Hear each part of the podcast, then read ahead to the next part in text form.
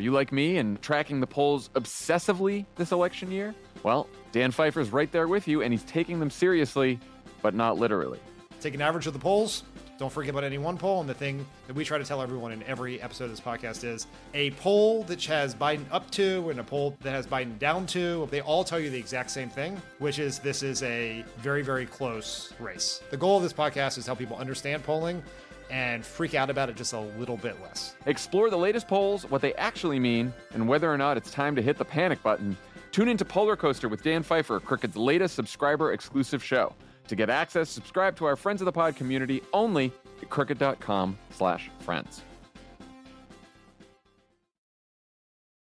Mr. Chief Justice, may it please the court. It's an old joke, but when argued man argues against two beautiful ladies like this, they're going to have the last word. She spoke, not elegantly, but with unmistakable clarity. She said, I ask no favor for my sex. All I ask of our brethren is that they take their feet off our necks.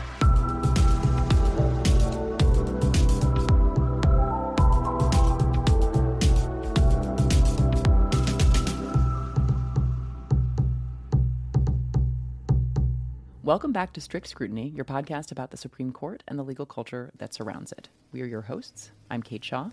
I'm Leah Littman. And I'm Melissa Murray.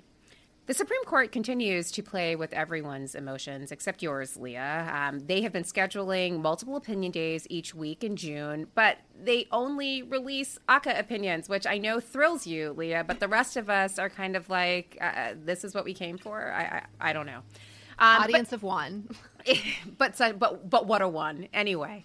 Um, since that's their game plan, we're going to play ball. And I'm not going to lie, Leah is really, really thrilled about it. So, Leah, do you want to give us the rundown for today's episode?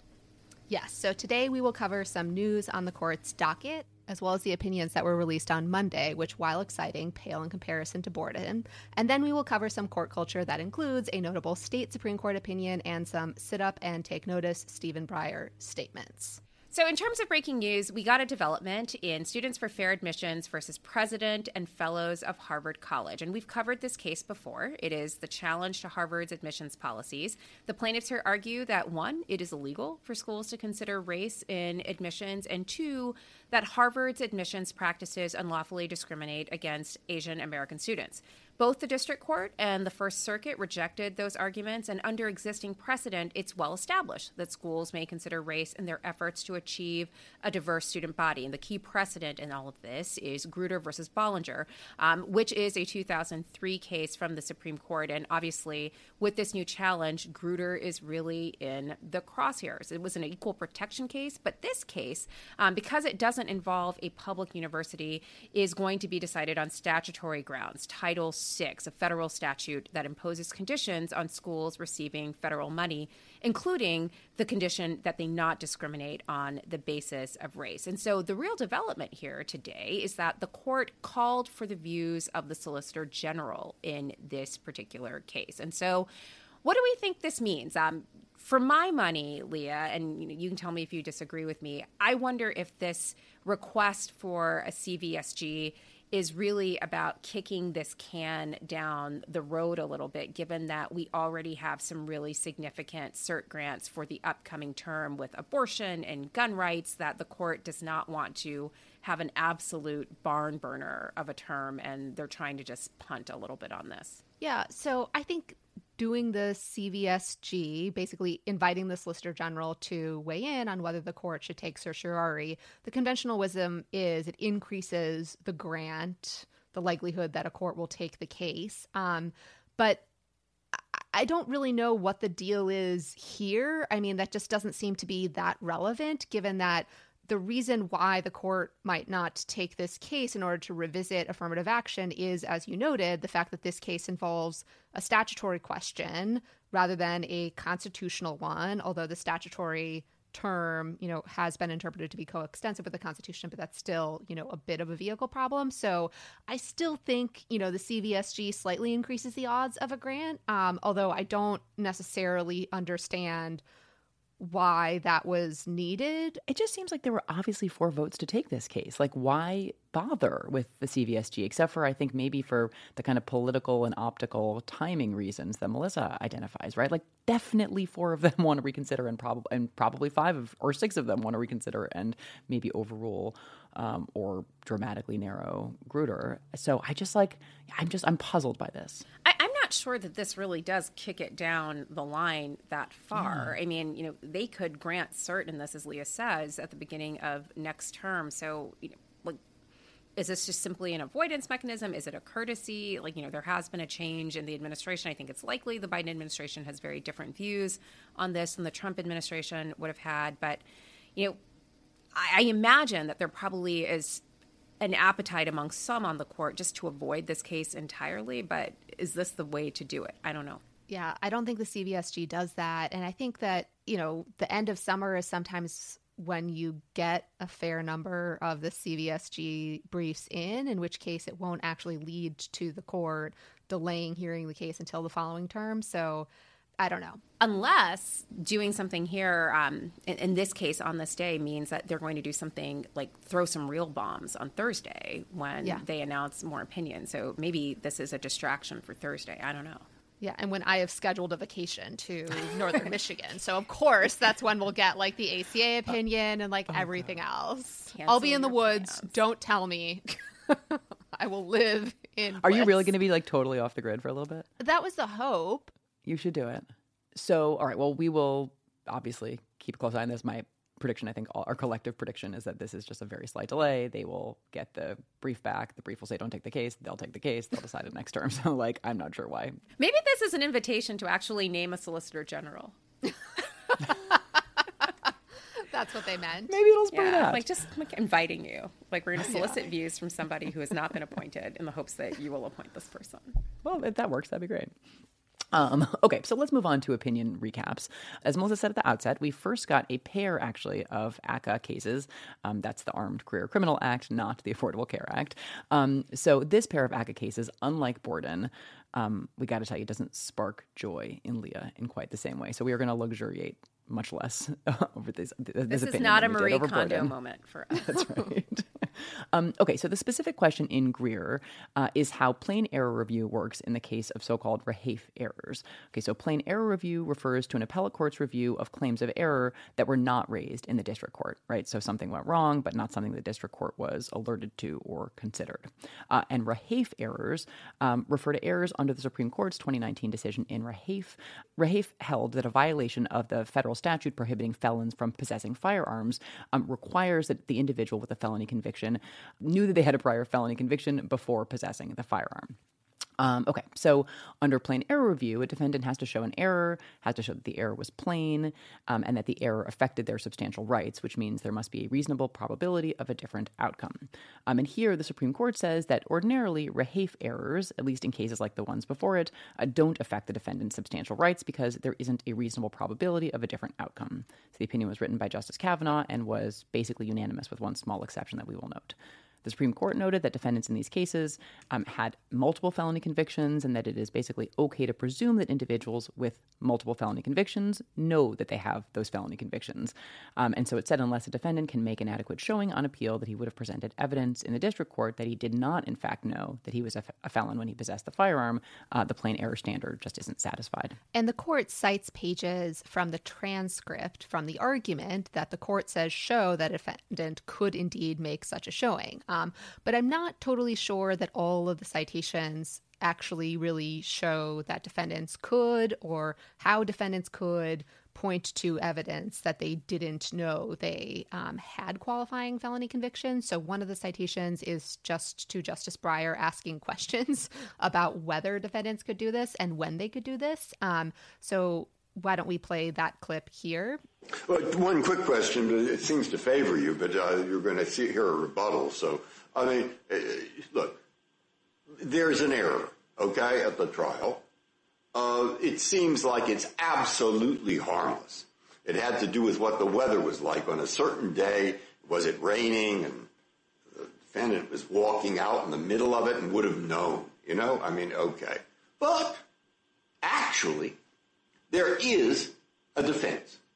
You know, and it has to do with that. The defense is it's something that's not in the record. Is there anything to prevent the the uh, defendant from telling the Court of Appeals that? I mean, No, it in the Honor, brief. And if they don't hear it about it until your brief, which came later, theirs comes. I mean, they're the appellant, so yours comes later. So then they file a reply brief. Uh, they don't have to. The Court of Appeals doesn't have to make any finding, does it? I mean, it just has to send it back. Am I right or wrong about that? I wasn't a trial judge, but I was an appeals court judge.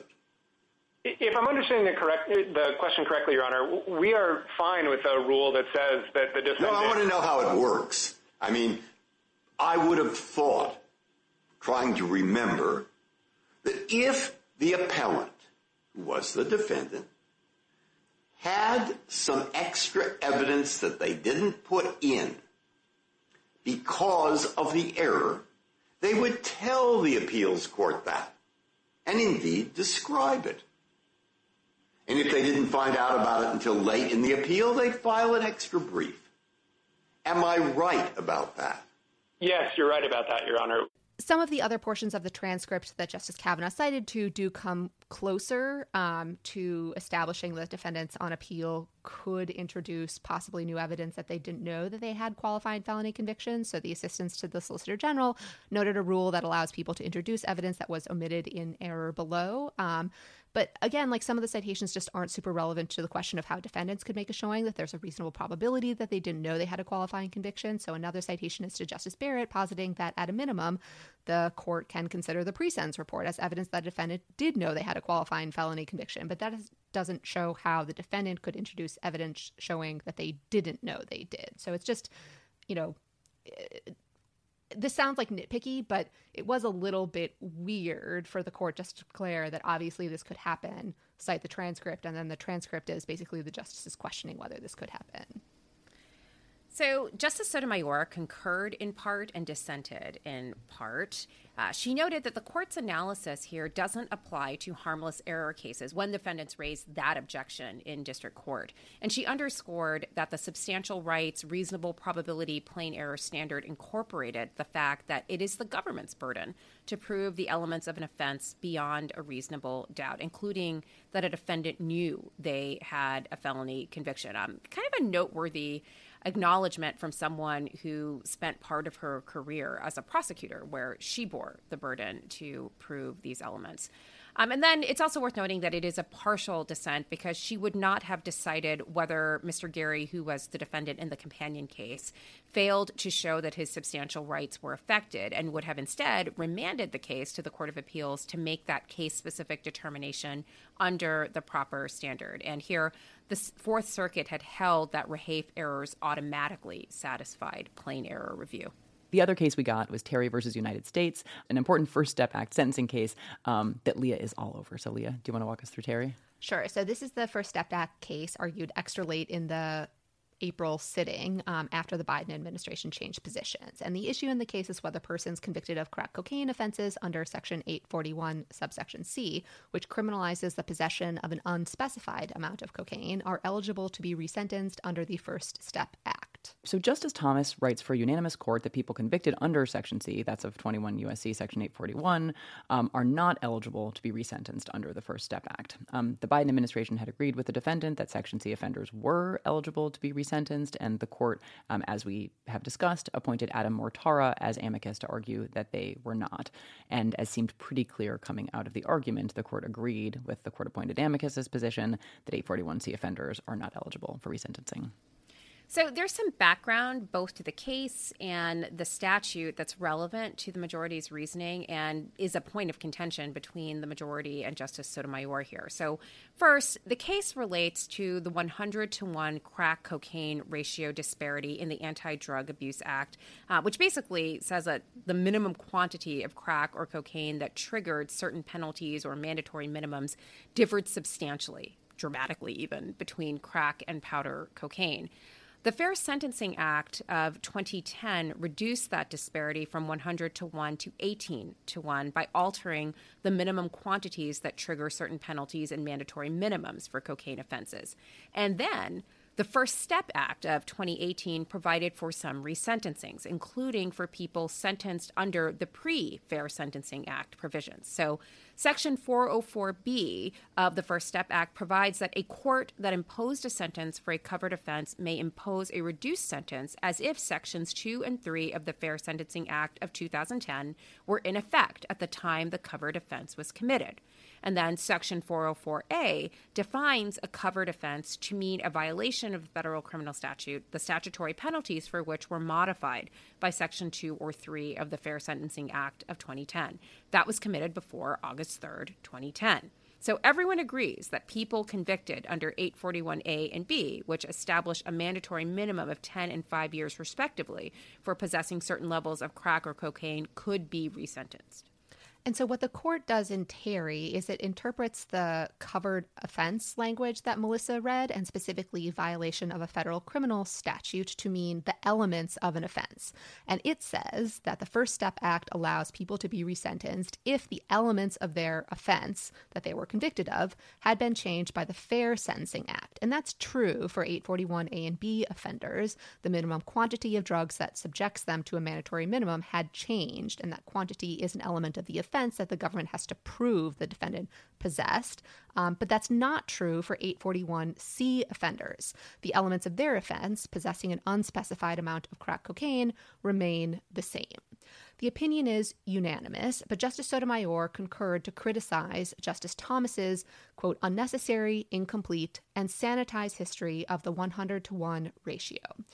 Um, and included in that disagreement, there was this interesting exchange between the majority, which again Justice Thomas wrote, and Justice Sotomayor about whether black communities in particular had supported the crack cocaine penalties. So, in a footnote, Justice Thomas's majority says that many black leaders in that era professed concern about crack and cites the president of an NAACP chapter in the DC region. Also cites, you know, a DC council member who spearheaded an effort to create mandatory minimum penalties.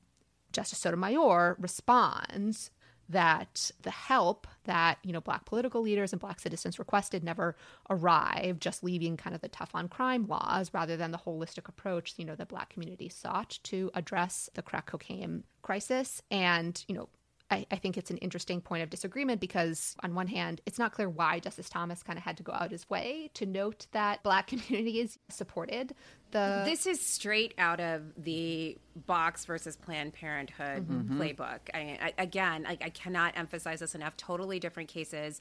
The complete resurfacing of an alternative but racialized history. And so, Justice Thomas is citing to James Forman's Pulitzer Prize winning book, Locking Up Our Own, and, and, noting that it is true that DC council members um, and, and, even the mayor of DC at the time, they were in favor of these um, increased sentences because they were worried about public safety. DC is a majority um, minority city and was at the time, and, and they were concerned about the black community more broadly. But they also asked for serious reinvestment from the federal government in DC, and that is the part that Justice Thomas completely neglects. And again, the history that he acknowledged and surfaced in his box concurrence was partly true, but largely incomplete. So this is kind of like a weird sort of rehashing of that whole move. And, you know, I don't know why he's engaged in this kind of law office history, but it would be great if he would continue reading the books and add more of that in. Yeah, so for readers who are interested in this, it is obviously worth checking out the materials that both the majority and the Sotomayor opinion rely on. In particular, James Forman's book, Locking Up Our Own. Um, Elizabeth Hinton and others have also written about this, including an op ed that Hinton wrote with Julilly Kohler-Hausmann and Vesla Weaver. Um, and I think it may be worth like excerpting a little bit of that op ed so they write, look, there's no question that by the early 1990s, blacks wanted an immediate response to the crime, violence, and drug markets in their communities. But even at the time, many were asking for something different from the crime bill. Calls for tough sentencing and police protection were paired with calls for full employment, quality education, drug treatment, criticism of police brutality.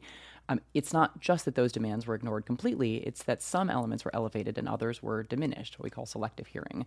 Um, policymakers pointed to black support for greater punishment and surveillance without recognizing accompanying demands to redirect power and economic resources to low income minority communities. And so that's, I think, you know, the, the history that Sotomayor rightly accuses Thomas of completely uh, ignoring. Um, and in addition, she calls him out for saying virtually nothing about the wildly disparate racial impact of these enhanced sentences. So we have an examination of history that looks just at the history that precedes the adoption of this penalty scheme and selectively does so and then fails to actually grapple with what happens once these enhanced penalties with this radical disparity between crack and powder um, and a disparity that bears disproportionately on criminal defendants of color.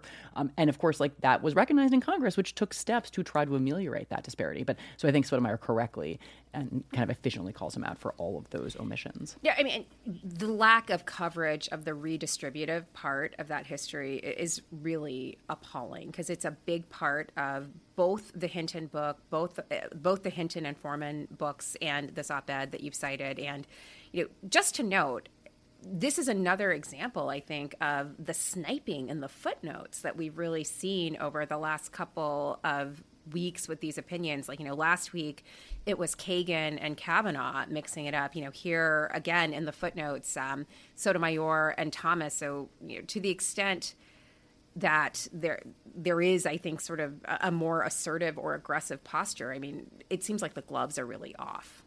Yeah. And maybe just one final point to make about the Sotomayor writing. She obviously correctly notes that the political branches are certainly able to address this gap in resentencing. She says the statute, as written, simply does not qualify individuals like Mr. Terry for resentencing, but that Congress could tomorrow fix that and should do so. Well, and that that to me sort of I think speaks to the kind of you know forceful ascendancy of textualism. I mean, she notes that the purpose of the statute was to ameliorate some yeah. of mm. this and, and, just the way it was written that just didn't happen and they're kind of bound by like now that they're all textualists they're bound by this and so this is an invitation and maybe some interbranch dialogue to correct what might have been just some sloppy drafting in the statute itself and just on the kind of rise of textualism. Like this is an example where I think the expectation of Congress was that lower level offenders, in addition to the higher level offenders, you know, would get resentenced. Um, you know, it had this odd consequence where defendants who possessed, you know, greater amounts of crack cocaine could get resentenced, whereas defendants who possessed lesser amounts could not. That is completely absent from the court's, you know, opinion. Um, this is, you know, in some ways consistent with textualism, but that is not the approach that the court always takes, whether it's in cases like Bostock, where you get justices like Thomas or Alito or Kavanaugh saying, well, the expectations of Congress really matter. You know, we've also seen that in decisions this last term. So, you know, on one hand, yes, you know, this is arguably an example of just an application of textualism. Um, on the other hand, it is, you know, another example of a selective uh, application of that methodology. Yeah, absolutely. This season, this term, we have had occasion to talk a lot about statutory interpretation, um, you know, and some justices' fixation on textualism in terms of how it applies textualism or adheres to it. Um, and so, for that reason, we wanted to highlight a fascinating case that a listener drew our attention to that pointedly raises uh, some of the kind of methodological questions about how best to interpret statutes that we have been kind of discussing all term. Um, and this case comes from the Wisconsin Supreme Court, um, state courts, they're where it's at. Um, so, Melissa, do you want to describe uh, James versus Heinrich? Sure. So, James versus Heinrich, and there are some cases that were consolidated into this as well, um, poses the question of whether local health officers have the authority to issue emergency orders closing schools for in person instruction due to the coronavirus. The plaintiffs here challenged the order on the ground that it exceeded the officer's statutory authority and that it violated their rights to free exercise of religion and their rights to parental autonomy to bring their children up in the manner of their choosing, all protected under the Wisconsin state constitution. The Wisconsin Supreme Court, in an opinion by Justice Rebecca Bradley, held both that the officer lacked statutory authority to do this and that it violated plaintiffs' free exercise rights under the state constitution. And both of these holdings prompted a vigorous dissent from Justice Rebecca Dallet on the Wisconsin Supreme Court, who was joined by Justices Jill Karofsky and Ann Bradley. So let's talk about the statutory interpretation piece. Um, okay, so let me maybe read briefly from the kind of key statute at issue, um, which empowers local health officials. Well, in what ways, I guess, is the question at the core of the case. So, um, so the statute basically says that every local health officer, upon the appearance of any communicable disease in his or her territory, shall immediately investigate all the circumstances, make a full report to the appropriate governing body and also to the department. The local health officer shall promptly take all measures necessary to prevent, suppress, and control communicable diseases, uh, and shall report, et cetera, et cetera. Um, and then the local health officer may inspect schools and other public buildings within his or her jurisdiction as needed to determine whether the buildings are kept in a sanitary condition. And there's a separate separate subsection that says local health officials may do what is reasonable and necessary for the prevention and suppression of disease, may forbid public gatherings when deemed necessary to control outbreaks or epidemics, and shall advise the department of measures taken. Okay, so the Wisconsin Supreme Court majority opinion is kind of like a parody about how textualism works, right? So the court invokes the expressio unius est exclusio alterius canon, um, which basically says, you know, the including inclusion or lists of some items um, implies the exclusion of other things not listed or expressly uh, noted. So basically, the court says nowhere in the statute did the legislature give local health officers the power to close schools. So, because there is no explicit grant of the power to do that particular thing to close schools, the court concludes that the power does not rest with these local health officials, regardless of the breadth of the language that does empower local health officials to do what is reasonable and necessary for the prevention and suppression of disease.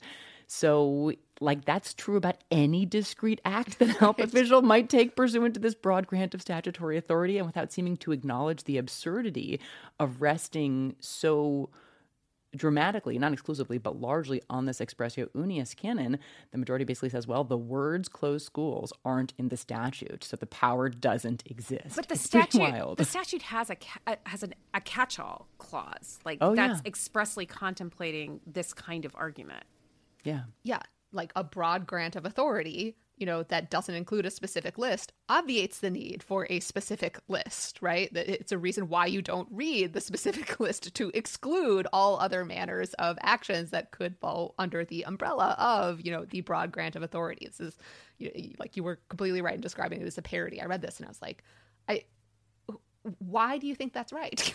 I just- Well, I mean, like the catch-all clause says, local health officers may do what is reasonable and necessary for the prevention and suppression of disease, which might mean a, a, a wealth of things, including but not limited to the closing of schools or anything else that is unenumerated. Right. It's not clear to me how this logic doesn't apply to any particular act that health official wants Like to take. because none of or- them yeah. or, or anything. Like literally none of them are explicitly listed. It's just a broad grant of power. So I think by extension, like no specific acts can be taken pursuant to the broad grant of power. So it's pretty nuts. Um, and the opinion relies heavily also to the point of farce, I would say, on Scalia and Garner's reading law. Um, which is a treatise, right? Like a you know sort of textualist tome, um, and but it's like elevated to this kind of quasi constitutional status, as far as I can tell. Um, it's, I mean, it is just cited like repeatedly, um, and as something that sounds kind of like law in yeah, the and- opinion, and, like right? also in the most pompous ways. So they like describe the book, which admittedly describes itself this way, as including in their treatise only those venerable canons representing quote what the best legal thinkers have said for centuries. It's just like why would you describe your work that way? It's just uh, Well, textualism just doesn't it. It's just the most immodest method, right? Like there, That's true. so it's sort That's of true. like it goes with the terrain. And the opinion invokes the whole code rule to note that another statute gave the Department of Health Services the specific power to close schools. And because this particular statute in question did not have that phrase, there is no authority given to the department to close the schools in this case. So, no power for you because it doesn't say so, and other statutes explicitly did this. And there are lots of other paeans to textualism here. So, um, ladies, I think we have to get Regé-Jean ready for some artistic interpretation going forward. So, so here's one. Cue music. As recognized since the founding of our nation, it is no more the court's function to revise by subtraction than by addition.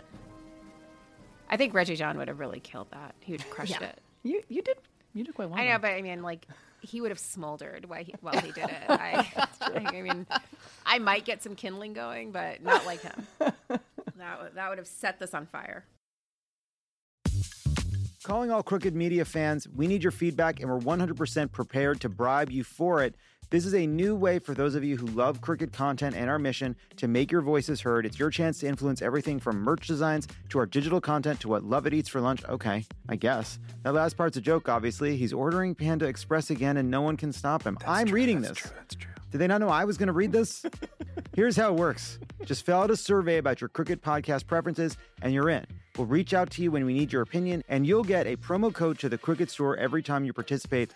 So sign up, help us out, because Tommy gets scared when you show up at his gym to tell him about your t shirt ideas. That is true. It was a good idea, though. Go to crooked.com slash insiders to join today. Are you like me and tracking the polls obsessively this election year? Well, Dan Pfeiffer's right there with you, and he's taking them seriously, but not literally. Take an average of the polls. Don't forget about any one poll. And the thing that we try to tell everyone in every episode of this podcast is a poll that has Biden up to and a poll that has Biden down to. They all tell you the exact same thing, which is this is a very, very close race. The goal of this podcast is to help people understand polling and freak out about it just a little bit less. Explore the latest polls, what they actually mean, and whether or not it's time to hit the panic button. Tune into Polar Coaster with Dan Pfeiffer, Crooked's latest subscriber exclusive show. To get access, subscribe to our Friends of the Pod community only at crooked.com slash friends.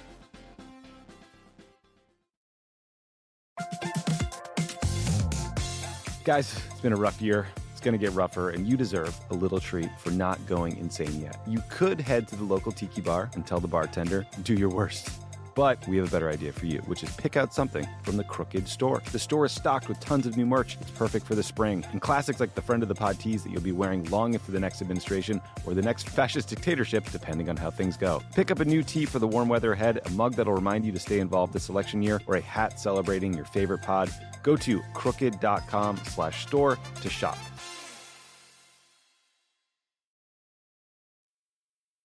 and like the application of the whole code rule there is just also it makes such little sense because the grant of authority is to the statewide Department of Health Services office, whereas the statute they're construing is about local officials. And there's just no reason to think that like one implies the exclusion of the other. It's just, it's again a mess, anyways. Um, and the dissent has something to say about this. Uh, it's almost like a rare time where you get some real big progressive energy on the methods point. Um, so we've talked a lot about how Justice Kagan has kind of assumed the textualist mantle rather than challenging the hegemony of textualism. Um, and that's, you know, one move. And like she's really great at that. Um, but this dissent focuses more on textualism's claims to primacy and objectivity. And that's a fight that I think is worth having too. So the dissent um, is authored by Justice Rebecca Dallet. Um, and it first talks about, you know, the method of textualism. Um, and it makes a point that we were just kind of alluding to, which is to start with the obvious. Scalia in Garner's book is not the law. Um, you know, it's it's astonishing that this is a point that is worth making, right? But but it is, you know, given the degree to which textualists are just like this is, you know, the canon of textualism. And, you know, we saw this in Bostock with the justices fighting over, well, which opinion would Justice Scalia have joined? That's how we know who the true textualist is. And I think it's good just calling out like the absurdity of this, particularly given that, you know, as Justice Dallet notes, the Scalia Garner book conflicts with some of the Wisconsin Supreme Court's own precedent on statutory interpretation. Um, you know, she also goes on to say, even when interpretive tools are relevant or helpful, they are not gospel. Like, again, I think this is really great language because it calls to mind, again, like the obsessive fetishization of the Scalia and Garner book um, uh, you know goes on to suggest that legislative drafters you know have no idea about what the interpretive canons are based on you know empirical work about how legislatures work um, and then i think what is in some ways like the most fun part of the opinion shows how all of these methods and canons are kind of like misused in the majority opinion. So we've talked a little bit about the absurdity of expressio unius. Um, Uh, but then she notes that you know the general principle that a specific provision controls over a broader one is misapplied because that only applies when necessary to harmonize two conflicting statutes. And as we were just saying, there's no conflict between both statewide offices and local public health officers having the authority to close public schools in order to prevent the spread of disease.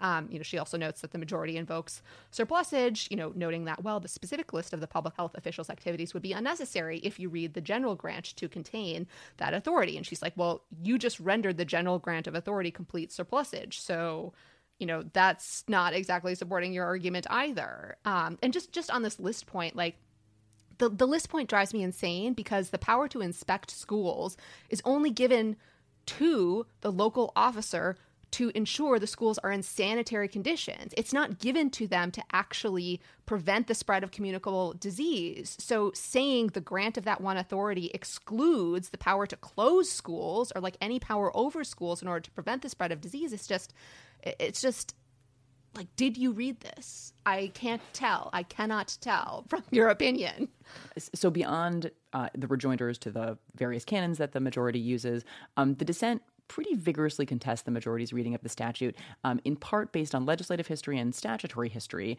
um, which the majority does spend some time on, right? So the majority is not exclusively focused on text, does look at the background of the statute and even the, uh, the circumstances surrounding its adoption. I think that Scalia and Garner would, would really disapprove.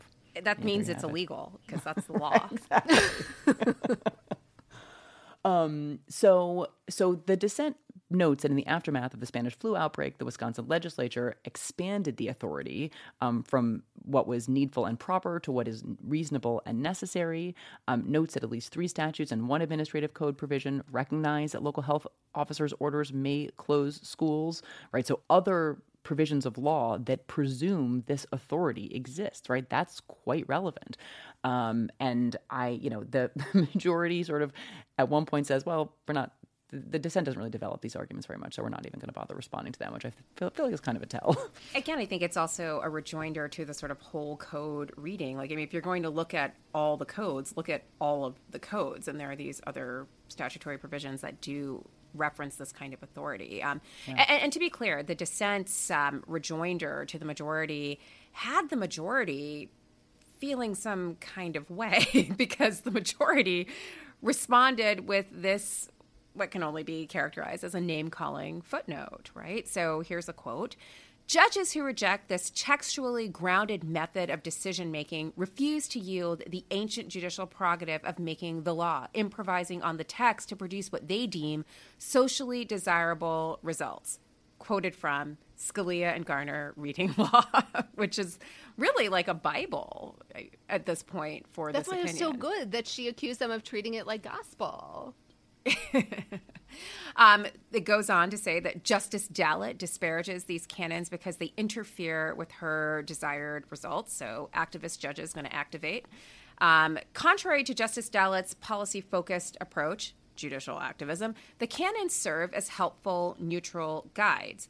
And then it follows up with Justice Dallet distorts the words of textualists to support her rejection of the fair reading method of statutory interpretation. So, I mean, the underscore of all of this is that activist judges going to do activist stuff and all to achieve their desired ends, which is to close schools, take your freedom, and have your kids in your home with you. And like to be clear, I get the anxiety about having to close schools, but I also do not want to have another 15 months of living with COVID. So I'm okay with it, despite my PTSD over this. Also, could year. these textualists just come up with some new comebacks, right? Or like some new jibes? Like these whole. I don't know. It's almost as though they were like given a playbook of things to call other judges who disagree with them. Yeah, almost. Almost. Right. And we didn't even talk about the completely unnecessary half of the opinion that oh reaches the constitutional question despite finding this closure order. They're like, yeah, we've invalidated the order on wait, wait, statutory wait, grounds. You know what we should do next? We're not activists, though. but... We're not activists, and so we'll go ahead and invalidate it on constitutional grounds too. Let's do it and be legends. what is judicial minimalism if not a decision striking down something and then saying, I will go further? Right. Good Law. times. Look it up. Good times. Um, just just doing law. Um, just reading law. Right. Just reading law. My bad. Speaking of judges just doing law or acting as if that is all that is happening, um, we wanted to have a short additional court culture segment just in case anyone whose name rhymes with Stephen Breyer is listening at this point in the show. Um, and we specifically wanted to flag that on Hugh Hewitt's show, um, Senate Minority Leader Mitch McConnell says it's, quote, highly unlikely he would allow Joe Biden to fill a Supreme Court vacancy in 2024 if he becomes Senate Majority Leader. He also was unwilling to commit to allowing a vote on a nominee if a seat opened in 2023. But what happens if a seat opens as early voting begins in the election, maybe around September of the election year? Would that be okay? quote we'd have to wait and see what happens like uh, you know the, the point is is like you know people people steve need to take seriously the prospect that a republican controlled senate under mitch mcconnell would not confirm a democratic president's supreme court nominee. Like they are saying this and i- i- i- you know so I, I don't take that as just like wild speculation horror stories. Like this is like they're just coming out and saying it The point is, the time is now. Yeah. Or the time is the, the time is in the next couple of weeks, right? When there is the thinnest of Democratic majorities in the Senate, and who knows? Like things can happen, right? That majority is not is not a sizable enough one for Justice Breyer to sort of take his time this summer, think it over, Some travel, return. you said pot roast, but I thought it was like a hot justice summer that you were gonna. I heard I heard hot and not pot, and I wasn't sure where you were going with it. Yeah, I mean he can have. I want him to have a hot justice summer, but I want him to have it after his announcement. Anyway, it's the middle of June. There are a few weeks remaining. Like I think hope springs eternal that that we will have an announcement from him by the time the court is done for the term. But um, we are bringing some justice breyer level optimism optimism, right Yeah, well, that's my that. role. right But obviously, just you know, the stakes of delay are getting clearer and clearer. On that inspiring note, um, I just want to wish all of the students at NYU and Michigan and Cardozo and all of the law schools everywhere who are now in the clerkship hunt because clerkship season has officially started. So, good luck to all the students. Thank you to all of the judges who have agreed to abide by the hiring plan to impose some boundaries on what has often been a, a pretty unstructured process. Um, the professors appreciate it. I know the students appreciate it. And um, to those of you who are in the hunt, stay sane, stay calm, and we are thinking of you and hoping that all of this works out. May the odds be ever in your favor. So that's all um, for today. Thank you so much to Catherine Fink, who is substituting in for Melody Rowell as Melody is celebrating her birthday. Thanks to Eddie Cooper, who makes our music. Um, thanks to all of you for supporting and listening to the show. You can support the show at glow.fm forward slash strict scrutiny. Um, give Melody a birthday present by supporting and subscribing to the show via Glow. Thanks to our summer intern, uh, Liam Bendixson, who's been helping us with some research um, for these shows and some future ones. And thanks to the Wisconsin Supreme Court for bringing that big progressive energy to the Textualist Rodeo.